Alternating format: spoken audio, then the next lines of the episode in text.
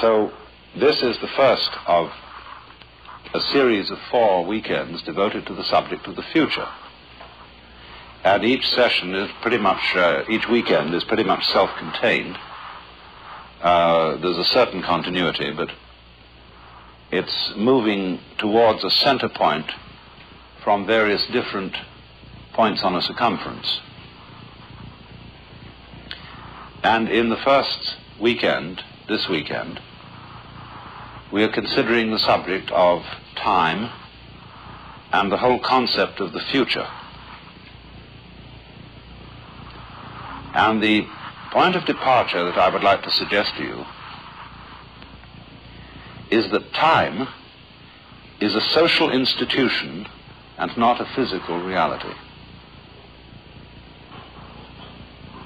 There is, in other words, no such thing as time in the natural world, the world of stars and waters and mountains and clouds and living organisms. There is such a thing as rhythm. Rhythm of tides, rhythm of biological processes. But time as such is a social institution. In the same way that language is, that number is, that concepts are, and all measurements, inches, meters, lines of latitude and longitude, all those things are social institutions or conventions. The word convention from the Latin convenire, to come together, to agree about something, to hold a convention, and thus, of course, in its deteriorated sense, when we say of something it's purely conventional. That is to say, you needn't take it seriously. Now, of course, are we going to take time seriously? That is the big question. And it depends what you mean. If you don't understand that time is a convention, of course, you take it seriously. And you are driven by time. Time is money. Time is of the essence.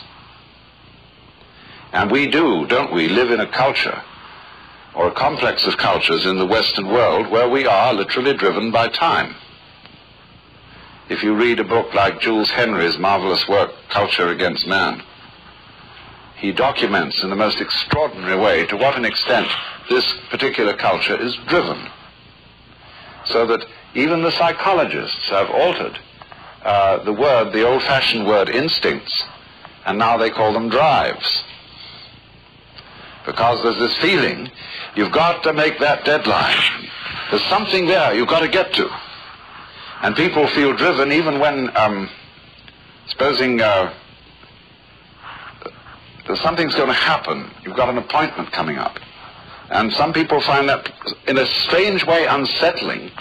They're so either eager to make this thing or so anxious about it, that in between time they can't do anything else. They're incapacitated until it happens, until the blessed event or whatever it is occurs. But in the natural physical world there is rhythm and there is motion. And time then obviously is a way of measuring motion by comparing motion with some sort of constant.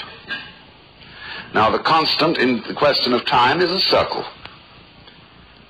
marked out in 360 or 60 degrees. And that is time. We cause a hand, a pointer, to revolve around that circle at a regular speed, and that gives us a constant with which we compare all kinds of motions and rhythms. And so the clock is just like a ruler, and is as abstract as a ruler, and must be taken just for that, which means in a way not seriously, you see. That doesn't mean, of course, that you say, well, from now on we're going to melt down all clocks and use them for something else. Because conventions, social institutions, are very valuable. Corresponding to the watch, there is the compass. And that also is a circle, divided four ways, north, south, east, and west. The Buddhists speak of 10 directions because they have not only the 8 points of the compass, but they add to that above and below. And in their mythology, they have guardian kings whose duty it is to guard the 10 directions. And you see them at the entrances to temples and places like that, all a fearsome aspect. The cosmic traffic cops, who are that fierce and are that firm about it all, because it is, after all, important that I can meet you at 4 o'clock in the afternoon at the corner of 42nd Street and 5th Avenue. Because if we couldn't make that sort of agreement, that sort of convention, we couldn't convene. And insofar as it is important to us to meet, we require these sorts of compasses and timers in the vast emptiness of the cosmos. But we must recognize that these things are, as it were, written across vast emptiness. The ground of being, as Tillich calls God, has nothing in it where you can stand. You can't catch hold of it. You can't describe it. But you can imagine all sorts of things in it. Indeed, perhaps the whole physical universe is such an imagination.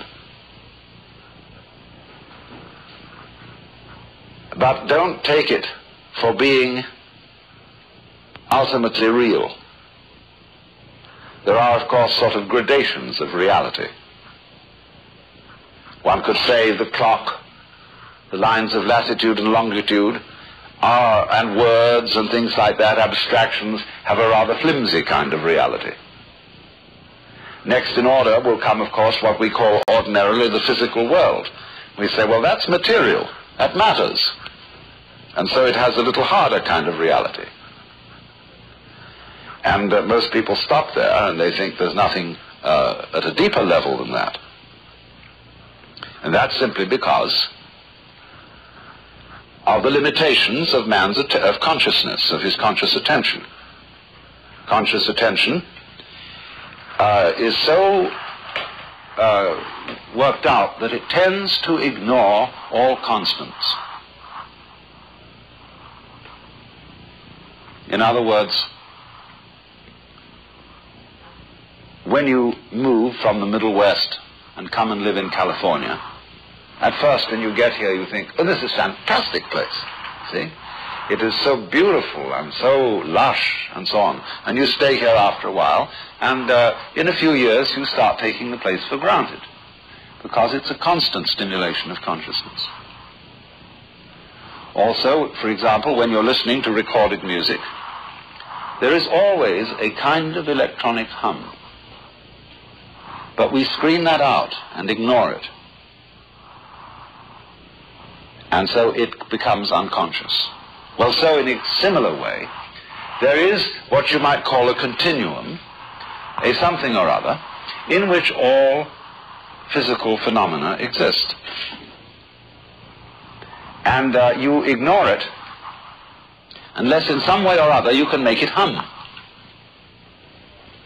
And so various practices like performing yoga exercises, or Zen meditations, or certain kinds of chemicals, can cause your entire sensorium to hum. And this draws your attention to the ground, the background of everything that you're perceiving, which you ordinarily ignore. I think there is going around an entirely new religion called hum. And hum has no organization, no hierarchy, no doctrines, only music and ritual. And just hum. If anybody asks what's it all about, they say, well, come and see. Come in here, come and hum. That would be kind of nice to have something like that. I don't know whether it exists or not, but it ought to. But at any rate, the the continuum in which everything occurs is, of course, basically what you are. Only because we get absorbed in details, we forget all about it. Deep down, far, far within yourself, you know very well indeed that you are that. And that what we call consciousness and unconsciousness, coming and going, life and death, are changing modalities within this whatever it is we are. And your identities come and go, your forms, your bodies, your this, your that, it's all oscillating like everything oscillates. It wouldn't hum if it didn't. And so though we are, each one of us, all this cosmos and all this universe, its ground, we don't know it. Because we can't make it an item of knowledge, a particular, and we think the only kind of knowledge there is knowledge of particulars. A logical positivist will argue this to the death.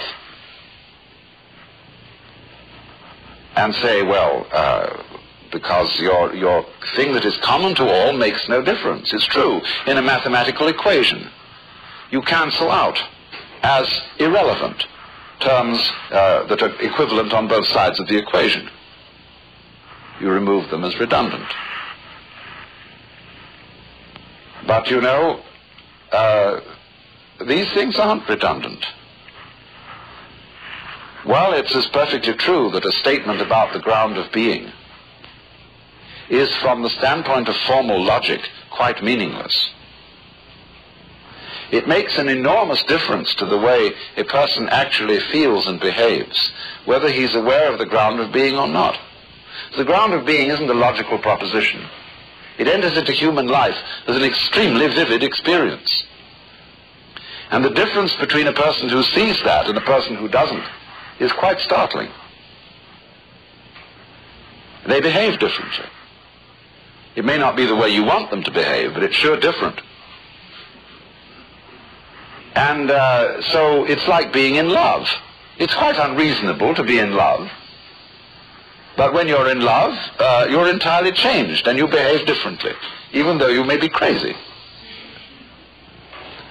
So, certain crazy things like being in love or like being aware of the ground of being are immense factors in human life, even though from the standpoint of academic philosophy and the kind of a I won't say scientific, I want to say scientismic, kind of phony science, they don't, they shouldn't be matters of scholarly attention.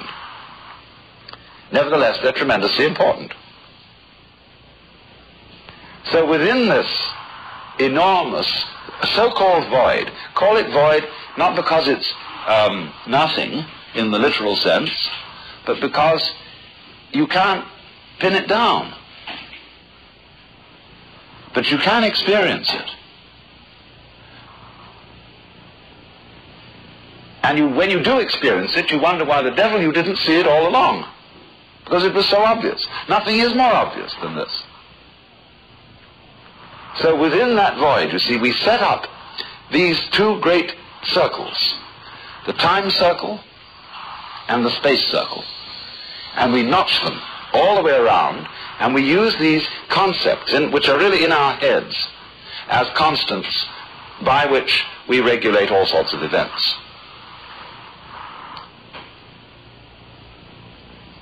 Now then, when you lose sight of the conventionality of these things, because you are absorbed in details and have become unconscious of the totality, you begin to invest emotions in them. You may, for example, go to a game of some kind, football, basketball, or chess, you know, and you watch the game. And you know it's only a game. At least that was what you understood when you went in. But as it progresses and you become more absorbed in the back and forth of the game, your emotions begin to be affected. and you start cheering for one side or getting want to take the part of the underdog or something of this kind. And that's what happened to us when we were born. We got into a gaming room. And it was only a game, but we begin to take it all terribly seriously. And each one of us is given a part in the game. And people tell us who we are. We're from babyhood up. They say, this is the way you are. It's not like you to do a thing like that, you see? As your mother says to you. Because she establishes an identity for you. And this identity is something you have to make, because you've got to amount to something. You've got to be someone. I mean, as if... Of course, in the beginning, I suppose, really, we are nobody. But that simply means nobody.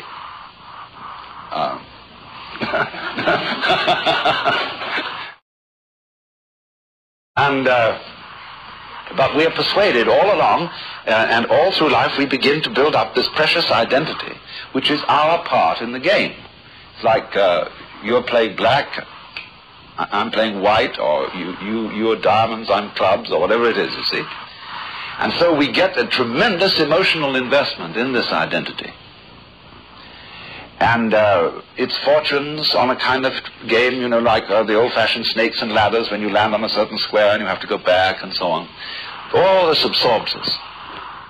And then finally we discover that the props that we've all put together to constitute this identity are wearing out. And we're not able to keep up this identity. And gradually we get old and we begin to fail. And then there's all this thought that, well, it's too bad, it's all over. And because we've got bamboozled into thinking that what was really going on. So, one of the greatest hoaxes in this whole thing is the future. I don't know why I should be giving a whole series of seminars on the future, but it's important to understand thoroughly the nature of hoaxes. Now, when in talking in this sort of way, don't take me too seriously. In all my writing and lecturing, I exaggerate. Because if I don't exaggerate, no one will listen. Because all philosophers who take a moderate tone of voice and say on the one hand this and on the other hand that, and after all we should realize that all points of view should be taken into consideration, one reveres them for their calmness and their fair-mindedness. But when you listen to it all, have they stimulated you? Have they given you a new idea? No. Therefore, to teach in any way philosophy, you have to make outrageous statements, but with the warning to your listeners that you're only doing this for effect, to get a point across, to provoke thought, because my position as a philosopher is not a verbal position. My position as a philosopher is experiential, and not existential, experiential. That is to say, the experience of the ground. And I will take any side, weave all kinds of patterns, but the whole point of doing that is by showing you how various opinions cancel each other out. You can come to the no opinion, to the ground underneath, and experience that, which is as good, if not better, than falling in love. So, but it's important then, you see, to understand that to some extent, you see, this is a hoax. That we believe that the future is what we are what we're responsible for and what we're supposed to live for. And that we say of a thing which we don't think is any good, it has no future. Now, when you contrast that, which is absolute common sense to most people living in the Western world, it's the future we've got to work for. Contrast that with the Indian, Hindu, Buddhist idea of time, wherein which they feel that in the course of time, everything falls apart. And that therefore, there is nothing to be hoped for from the future. Now, they would say to us, isn't that obvious to you? Because after all, don't you see that all organisms, all entities whatsoever, fall apart in the end? Some go fast, some go slow. What do you mean the future? Individuals all fall apart, eventually whole species fall apart. Something else comes true. But for each thing that you can consider as an entity, as an individual, as a species, its future is death.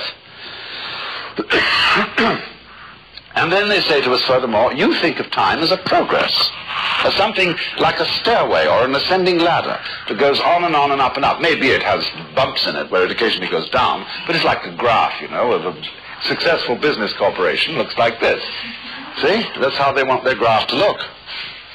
The Hebrew says, this, you're absurd. The very thing you use for telling time is round. Don't you see? It just goes round. And so, look at the stars. Isn't everything going round? Aren't the galaxies going round? It is going round and round. It isn't going anywhere except round. And we say to them, oh, you poor Hindus, the trouble with you is that you don't have any technology, you have a terrible economy, most of you are starving, and you think life is just terrible, and therefore you have a pessimistic view of it. Well, that makes them laugh themselves silly.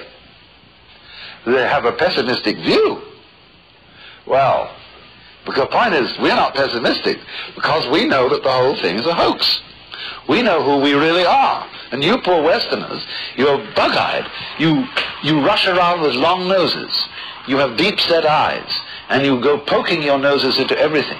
You send out missionaries because you are so uncertain of your own opinions that you have to convert everyone else to agree with you. And you're quite mad. But you live for the future.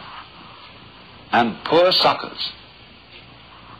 All you do, of course, by living for the future is you create a great deal of trouble because you think you're involved in a process called history.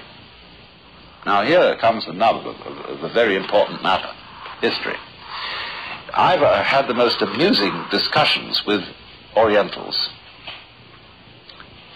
and they have really no sense of history at all.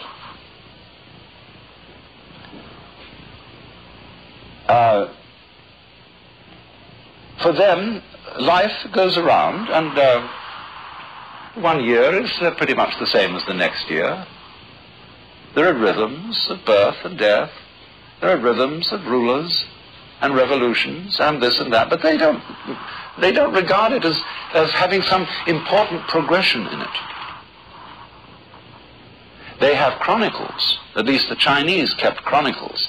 But keeping chronicles is like keeping a diary or a daybook. It's a very different thing from writing history, where you're trying to make out some sort of sense in the course of events. Chroniclers just keep the records. And the Hindus didn't even bother to keep chronicles properly. So it's practically impossible to establish the date of a document from India, unless it was quite recent. Because every time they re-recited it or recopied it, they had to update the names. Because the king in it was an archetypal king. And every king is an example of the archetypal king about whom the story is told. All these Hindu scriptures are like our fairy tales. Once upon a time. Who knows when? 1 million years ago? 20 years ago? It's all the same. Because the course of events and the rhythm is cyclic. So we, on the other hand, from Saint Augustine was the real troublemaker. I'm not absolutely sure that the Hebrews had a linear theory of time. It's questionable. They might have had one. Because they did look forward to the coming of the Messiah, to the day of the Lord, they had this apocalyptic idea that they were in such a wretched situation that there was going to come a day when the divine power would intervene in human events and set everything to right, and there would be a head-knocking session called the Last Judgment, and everybody would be put in order. Well, what Saint Augustine did with that, you see, he rejected the cyclic theory of time, not quite so much on account of the day of the Lord, coming at the end of time, but on account of the Incarnation. He was somehow fixed on the idea that when Jesus was crucified, that was the one full, perfect, sufficient sacrifice for the sins of the whole world. It happened once. And if time is cyclic, he argued, this would have to happen again and again and again, and that couldn't be. Therefore, there is only one time, one progression of time, from the creation of the world through its redemption by the sacrifice of the cross and on to the final judgment. Then time would cease and we should be in eternity.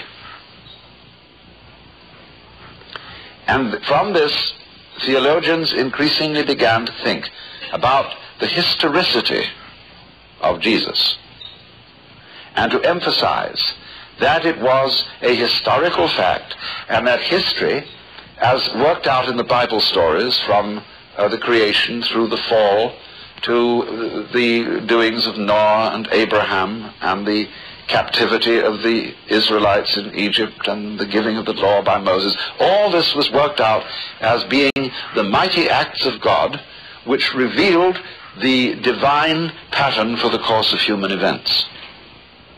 And the funny thing is that although many, many historians living today are not Christians and not Jews and don't believe in anything of that, they still think of history as a significant momentum towards progress, something that our children's children's children's children are going to get. We all suffered and lived for them, but you're going to inherit this goodie down the end of the line. Now, we really don't know and can't talk about progress unless we know where we're going and are making progress towards that desired object. But most people involved in what they call progress haven't the faintest idea where they're going. I have found increasingly that businessmen and military men are astoundingly impractical. They just don't know what they want. They think they know. I had a long discussion with the Air Force strategic people, and they asked me and some other philosophers, what is your basis for moral behavior? So I pulled their legs and said, the basis for my moral behavior is pure selfishness. A very practical selfishness.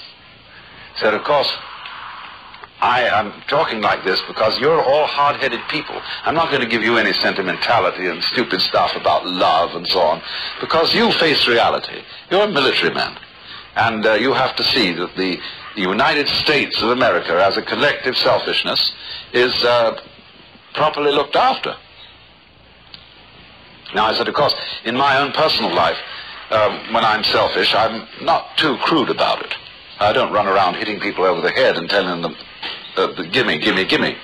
I pretend like I'm a public servant, that I'm out for their best interests and all that sort of thing, but that's camouflage.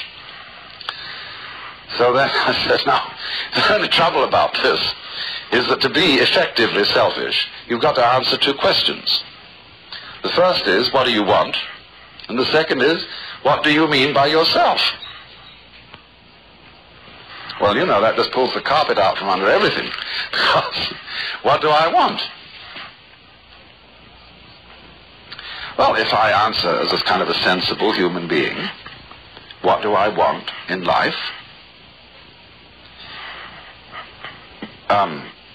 The really important thing I've had from the beginning, which is that I'm an incarnation of the ground of being like everybody else. That's the most important thing, because you can't get rid of that. The next thing is, of course, I want food. I want friendship. companions, love, and general singing and dancing and so on. And these are more or less attainable material realities. But then I look at my very wealthy friends who ought to be able to have all these things, especially those who are extremely active in business, and I realize they don't have them. They're the most miserable people. Here, you're a great executive of a very, very important corporation. To begin with, you are drowned in paper. You do nothing but scan paper and make decisions about paper all day. You may be the director of an oil company. You never get within sight of oil, except when you drive your car. Mostly you're surrounded with statistics about oil, finances about oil, and you are smothered in this. And you have to spend almost all day in a wretched office building in a place like New York. You dress like a funeral director. I've had lunch at the board of directors of a very important oil company that shall be nameless. And it's like eating in a college cafeteria. The food was just, it was good food, it was extremely ordinary, but you would expect these great millionaires to be having caviar and glorious fish in aspic and wines and beautiful waitresses serving them and to be lounging at tables like Romans. No, sir. And then, if you've read an article in Look this week by Marshall McLuhan and George Leonard on sex, the future of sex, fantastic, brings up some information that what they call the narrow gauge specialized male, that is the sort of guy who gets out there and sells, you know, and he mustn't have any feelings, because that would be unmanly to have any feelings, except he can have a kind of a gruff, you know. But so many of these men are like that, and it says that that role playing of that kind of male gives you ulcers and all kinds of complaints, and is more deadly than facing the bullets in Vietnam. And they all die before their wives, because they are engaged in the pursuit of a completely fatuous goal. This fatuous goal is the future, and it is symbolized above all by money. They make lots of it, and having much more than they can even think about. And they have no idea what to do with it, except make more, except invest it in bigger and bigger units of something. And while they are harassed about that, and they're wondering about the antitrust boys, the Internal Revenue, their competitors, and all these ghouls who are involved in the game, they lie awake nights, they can't go home and throw the whole thing off, they have to get completely boozed. That's one way out, or tranquilized, which is another way out, or something or other, in order to take it. And they call themselves realists. You see, they're utterly unrelated to the physical universe. Well, this is partly, of course, because of the education they've received. You see, if you go to an ordinary school, such as we've had since the early 19th century, you discover that your education is purely cerebral. You are prepared to be an executive, a bureaucrat, some kind of clerk. You know the word clerk originally means clergyman, because the clerics were the only people who were clever. The word clever, clear, clerk, cleric is all the same word originally in English. They were the literate people, and therefore they did all the bookkeeping and that kind of thing, the records. But they got away with it, you see, and they convinced us that the records and the bookkeeping is more important than the actual goods being transacted. So that now people, are much happier with money than with wealth, or think they are. try to persuade themselves that they are. But they bought a lemon. So this guy who thinks he works for the future, this great captain of industry, condemns himself mostly to misery. There are a few exceptions, naturally. As I said, I always exaggerate everything. I know a few important businessmen who have some conception of how to enjoy themselves. I was amused to meet a young one a little while ago who had created one big corporation which had been bought up by another of the biggest shows going today. He was a member of the board of directors, and he said, now, I'm 35 years old. I made an awful lot of money, and I'm going to drop out. So he took off for India.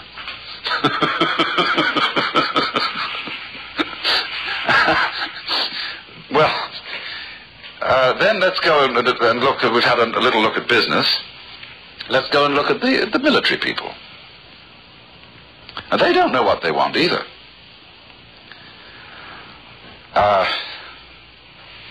First of all, they invented a weapon which was completely insane, because it isn't a weapon. It's simply a contrivance for planetary suicide. And now, a weapon is a very specific thing. Now, a sword is a weapon. And notice it's pointed and sharp and directional.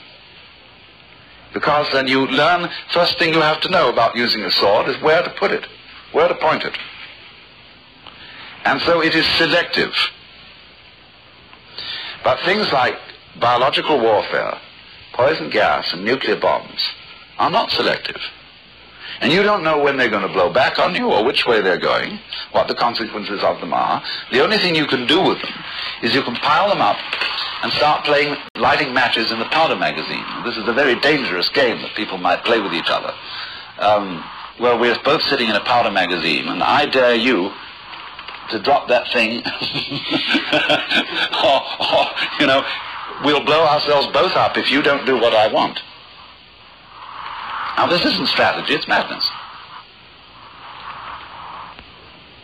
Beyond that, they don't have any objective. It would be understandable if we were going to Vietnam because of all those gorgeous little Oriental girls. We were going to capture the whole lot and bring them back here. But we're not.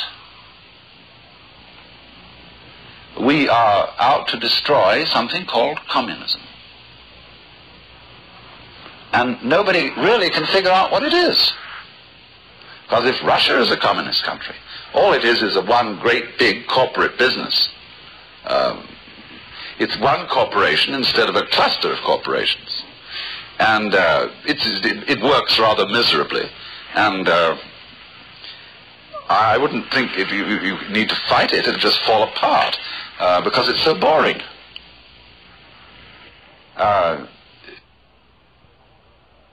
History of the thing, they were a lot worse when the brutal barons governed the country, and they are, you know, sort of better in a measly way, like in China. Things are pretty terrible ever since the British and their friends made a mess of China many years ago. And China's been an awful place. And things, again, in China are kind of dowdy and uniform and dull. But it's, so far as basic subsistence is concerned, it's probably better than it was. But my point is that we are fighting abstractions for abstractions. Recently, the Congress of the United States passed an act against burning the American flag. Stiff penalties for burning the flag. And those same people who passed that act with a great flurry of patriotic speeches were actively burning up the country for which the flag stands. They are allowing every kind of scoundrelly use of the water, the air, the natural resources, and exploitation of the people, until the whole thing is being converted into a smog bowl. I flew not so a few days ago from New York right across the country to Los Angeles, and from New York to Denver there was smog over the whole country as far as I could see from 30,000 feet. And this is America the Beautiful. You know, you burn up the flag is terrible. Burn up the country is quite okay. Because these people are confused, completely confused, between the symbolic world and the real world. And so this historical thing, you see, which is a destiny in the future, always being pursued, is completely destructive. Because technology, clocks, instruments, measurements are fine for people who know how to use them, people who know what they want. But for people who don't know what they want and who think that the clock is the thing, you know, that's what you need. I mean, the Russians are insane about this. The moment they move into a place with their army that is, has some kind of technical civilization, they capture all the wristwatches in sight, and they cover themselves with wristwatches like bracelets. Because they're time crazy too. But those things are very wonderful for people who, as I say, know how to use them. Because you can make significant plans for the future if and only if you are alive today and now, and know how to live now, and know what to do with now. But if you don't, you see, you never will. Because the only time to start living is immediately. Do it. I mean, you know, why wait around for something to happen? Let's live it up now. Let's have a ball, you see? But we don't. Because we think that if we have it now, something, we won't have it tomorrow. But if you're always saving up to have it tomorrow, you never have it at all. Well, let's take an intermission.